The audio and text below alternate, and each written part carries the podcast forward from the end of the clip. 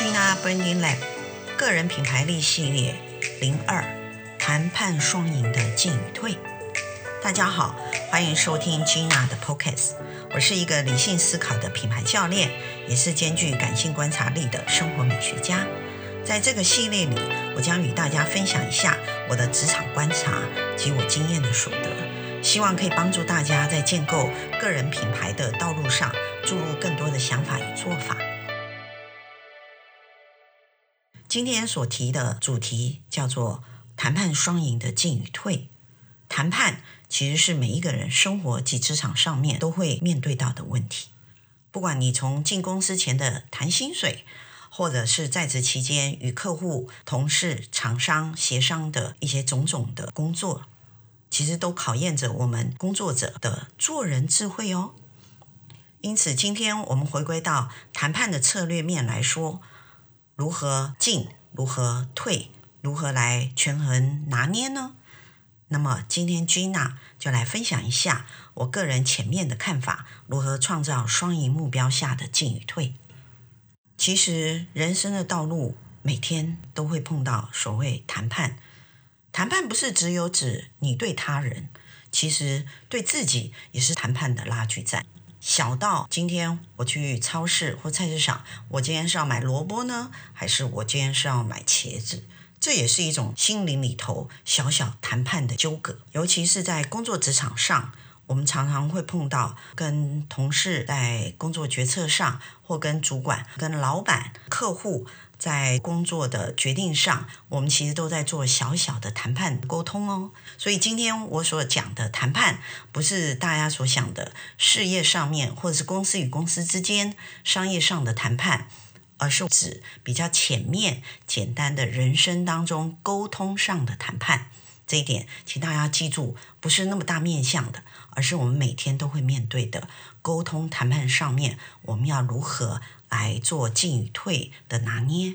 其实所谓的谈判，就是指选择权的开始。尤其是所谓双赢这件事情，其实是非常困难的选择。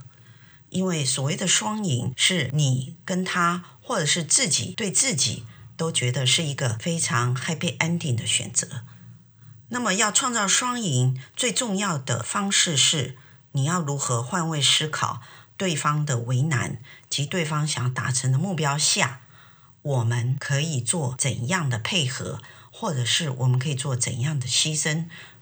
我不能说它叫做等位的交换，但是如果所谓的双赢，只有你赢，对方都是输，那不叫双赢。而且所谓的沟通上的谈判，如果只有对方牺牲，你没有牺牲，这也不叫做双赢。我们可以知道，沟通上的谈判其实是非常困难的。但是，你可以从一个起点开始，就是吉娜所说的：一，你的沟通态度要好，口气要柔软。不管今天你做这件事情是不是道理是充分的。当然，我们在做沟通上的协商的时候，谈判就是一种协商。在协商的时候，你的心态是坚定的。所以，谈判的美学是什么呢？就是你沟通态度要好，你的口气要柔软，你的心态是坚定的，你的面部表情是微笑的，这样我们称为谈判沟通的美学的开始哦。今天吉娜跟大家分享叫做沟通协商的谈判进与退。我们在做这件事之前，我刚刚有提到谈判的美学的态度哦。当然，我们在做任何事情之前，我们都要先沙盘推演一下。第一个，先沙盘推演对方的立场，有坚定不退让部分有多少，可以退让的部分比例有多高。然后我们在进行第一次开始的时候，我们自己心中要有一个底。我决定速战速决，一次就得到答案，还是我觉得分几次拉长战线比较好。那么最重要的是，你要能够很清楚地了解谁是最终决定者，谁是影响者。当然，还有一个叫做很重要部分变数，变数究竟是什么？你才能做？你是要拉长战局，还是要速战速决？还有究竟可以退让多少？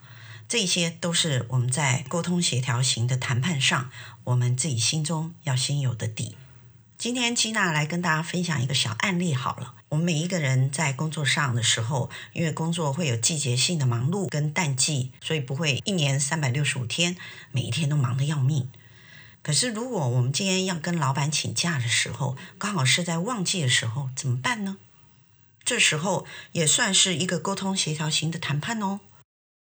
当然，年休假这一个道理是在我的，因为老板。依据劳基法，他不可以不给我，可他会不开心的，还有我同事也会不开心的。这时候我要怎么办呢？我要如何让老板跟同事可以接受，而且让老板与同事不会因为我在旺季的时候离开请假自己去度假，而让他们心情不好。所以这也是一个沟通协调式谈判双赢哦。如果按照吉娜的建议的话，我会认为这件事情千万不能速战速决。因为一旦你速战速决的时候，有可能会一老板跟同事措手不及，二他们的感受不会很好。所以依照吉娜的建议的话，我会认为拉长战线是比较好的。所以拉长战线就是我们也许铺一个梗吧，就是在你要正式请假之前，你先跟老板铺一个小小在请假的期待呀，然后一次、两次、三次。然后跟同事聊天的时候，也垫一下种子，表示说你心中非常期待，你想要在休假的时候得到什么啦，或者是在休假的时候你觉得可以休息到更好，跟同事的配合上会更好。哎，你需要铺一点小小的梗，所以他绝对是要拉长战线，而且要几次的诉求，然后最后你再跟老板协商。那这时候协商你的请假的时间就要几次，让老板来调整，而且也先跟同事进行小小的私下协商。我想，就算是在旺季。老板跟同事也可以体会一下，因为你种下的种子会慢慢让他们感受到，其实事情好像没有想的这么的严重。可是呢，因为让你在旺季的时候去做你个人的休假，也许回来的时候帮助大家工作上可以创造更多的收获。那么，也许这也是一种双赢的模式哦。今天吉娜所讲的是一个小小工作上的协商沟通。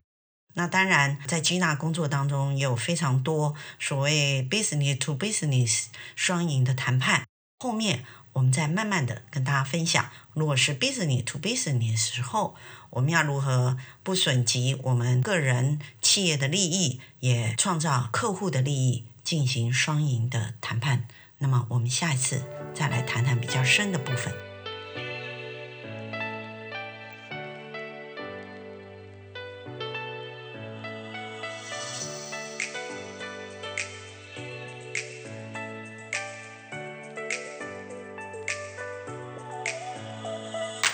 今天非常感谢您的收听，当然也欢迎订阅及追踪 Gina Brainy Lab 的 p o c a s t 及 FB，还有我的 IG 哦。